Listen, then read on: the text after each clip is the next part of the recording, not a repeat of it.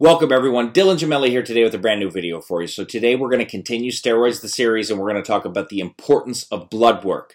I'm going to do a separate video where we break down blood work into sections and I explain all of the different things that you're going to test for, but that's a really long video, so I'm going to save that for a separate one. I just want to talk to you about the importance today. But before we get into that, huge thank yous to everybody subscribing, leaving comments, liking videos. It goes a million miles and I can't thank you enough. If you haven't yet, please subscribe. Click that bell icon after you subscribe, otherwise you're not going to get the updates when I put out new content. And click that like button if you're enjoying the videos. It just goes a million miles to help build the channel. Also, you can see when the video starts those podcast links that pop up Spotify, Apple. Make sure you click on those as well because then you can get all of my videos in podcast form. So subscribe everywhere and make sure you stay followed along. Now, let's talk about why blood work is important.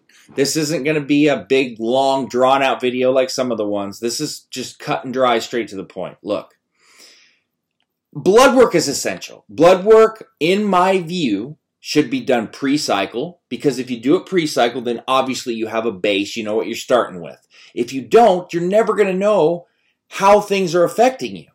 You might have an elevated this or a lower this or that, but how do you know it wasn't in a certain state before you started? You've got to have a, a, a foundation to start with. I think that goes without saying. So you should always get blood work at least a week before your cycle starts. Then you want to do mid-cycle blood work. Well, why? Well, so that way you can see, especially if you're on your first cycle, you don't know how estrogen prone you may or may not be, for example. So you're going to be able to tell how certain things are affecting you as you go along. And it's not just estrogen related. You can see, like, if you're running an oral steroid, how's it doing? If you're running something like Tren, how is it hitting you? I mean, all of these compounds have different side effects. We all know that. So you've got to be able to see maybe you're dosing too high.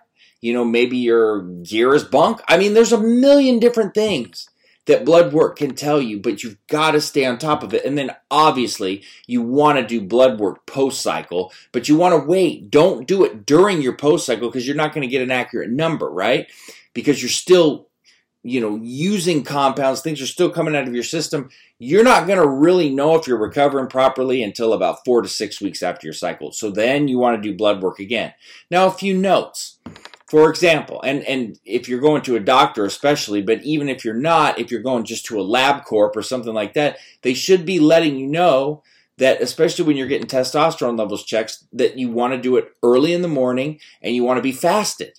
There's certain, otherwise you're going to have skewed numbers. And then you need to understand your compounds, like Tren, for example, can give you a false reading on your estrogen.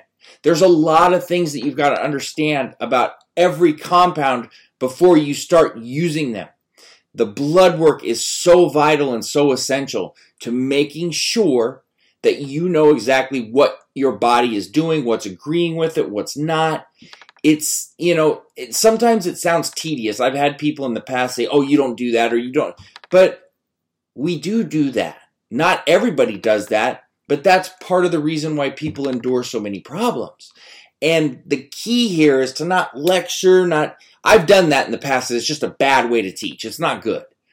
I just want you to understand where I'm coming from and think about how important these things are. I think if it's explained properly without getting frustrated or angry and you just feel where someone's coming from, and that's where I'm coming from, it's just like, man, sometimes it is annoying. I'm not going to lie. Shit.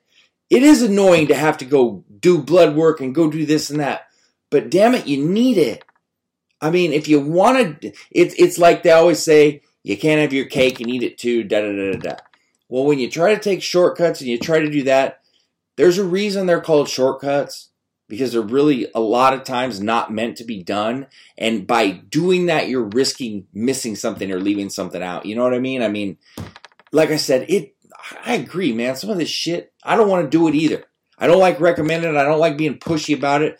But I have to keep it real. And I have to tell you, I have to look out for you. If I have any kind of knowledge base, I'm not doing my job or, you know, I'm not following through with what I should be doing if I think I, I'm able to do videos. I can't teach you and have any sort of credibility if I'm not keeping it real. So it's stuff that you've got to do. You just have to. Otherwise, you're you're leaving yourself up for chance, and I don't I don't know. The older I get, the less and less I like to do that. I don't like to leave anything for chance. You start to see things in a different light when you get a little bit older, and you need somebody to kind of be cool about it and explain it to you, but in a cool way, not a prick way. And I don't want to be that guy that gets old and nasty. I want to be that guy that you go, man, this guy's getting a little bit older, but he's cool as shit. And I can trust him and I can listen to him. So that's where I'm coming from. The blood work is vital, it's essential, and you just, you really, really, really need to do it. If you don't have insurance, there's other options out there.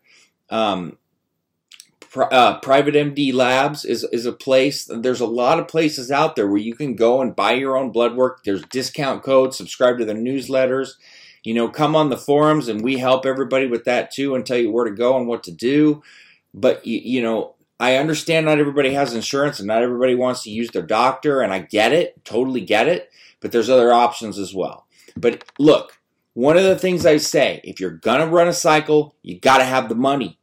It, it's not a cheap lifestyle. It never has been, it never will be if you want to do it right.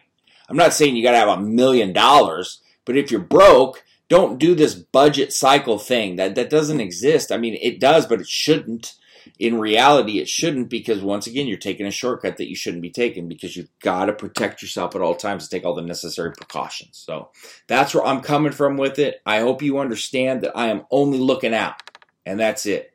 Good looking out. That's all I try to do. So that being said, stay tuned for plenty more to come. Dylan Gemelli signing off.